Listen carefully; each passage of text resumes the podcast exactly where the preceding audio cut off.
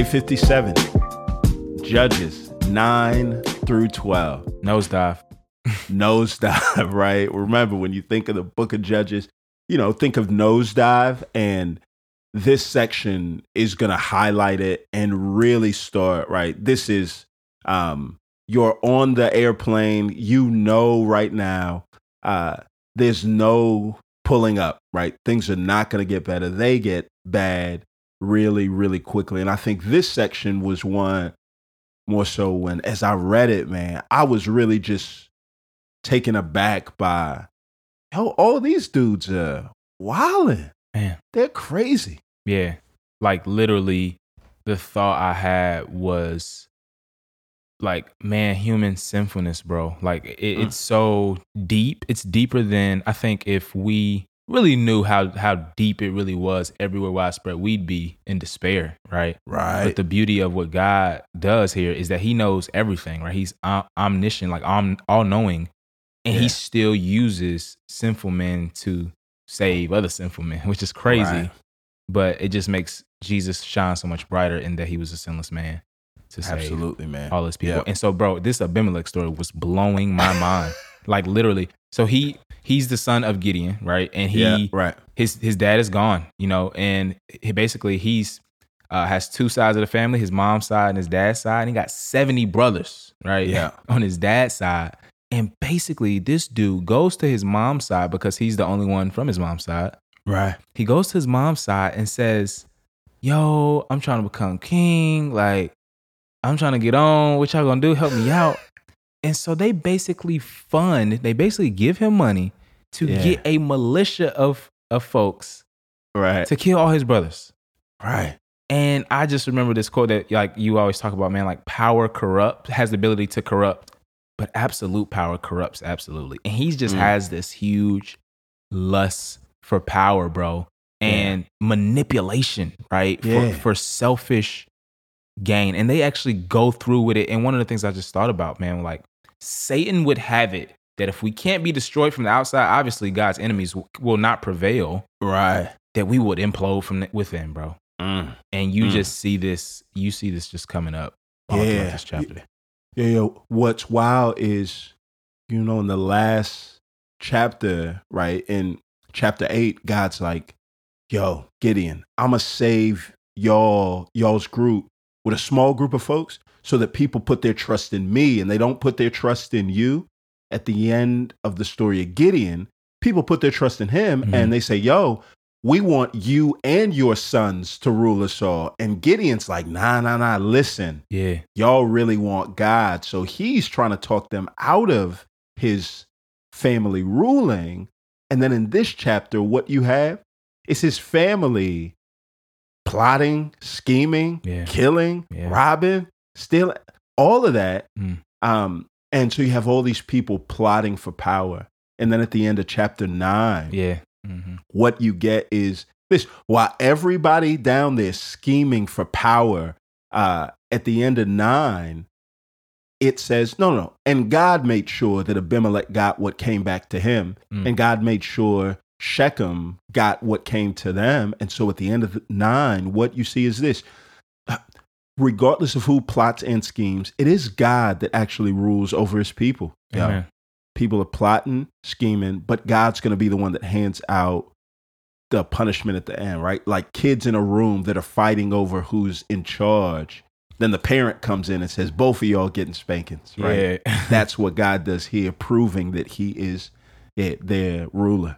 And he's yeah like man again like one of the huge characteristics of god that the bible wants us to see is his justice god Right. is just and and that's Yeah. it's hopeful for us man like for people who Yeah. have been through things in life everybody's been through something uh especially people groups who have been marginalized man like at the end of the day god Right. in, in ways unbeknownst to us he's Yep. one day going to make things right Right, And yep. that- because that's who he is Right. right Yeah. Yeah. and i man i just think the text after this it reaches just a climax bro like where you just have the full Canaanization. They just got paganized. They go, Right. they go and they are worshiping every single guy. All it's like a you know seven in the Bible is this number of completion. All these seven Yeah. people groups they're worshiping all of their gods, Right. and God is fed up. Yep. Yep. So they cry out and and, and they're like, "Yo, God save us!"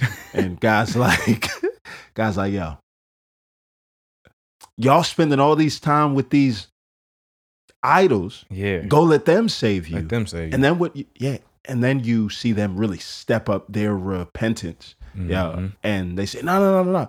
God, really, look, we're putting them all in the trash can. We're going to roll them out to the bin Friday. And what you see is the people really, at that point, it seems as if they come to grips with the impotence of all the stuff that they worship, right? Mhm. Uh, they're asking God to save them. Mhm. God says, nah, go to what you've put your trust in Mhm. and they know like yo these idols aren't powerful enough to keep themselves from being thrown in the recycle bin and rolled out to the curb yeah, idols really aren't a thing we need god to save us and do you know what god does once again to this sinful people that's going to mess up again this sinful people that are experiencing self-inflicted wounds yes, god says yo yeah, man, I'm overcome with, yeah, thoughts of yours, misery. mm, yep. I, yo, Aight. I'm gonna come through, and and we just see the compassion of this great guy. Amen. And Yeah. Jephthah comes, and Jephthah's story is crazy. I was like, I was literally wrestling with the text for a long time, just like, what, Wow. like, what in the world is going on?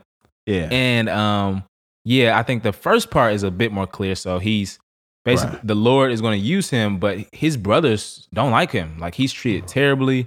And Right. they actually like drive him out the crib, like, bro, because you you're not really with us. Like you're the the son of a prostitute right. and like we don't really rock with you like that. So yeah, he gets pushed out the crib.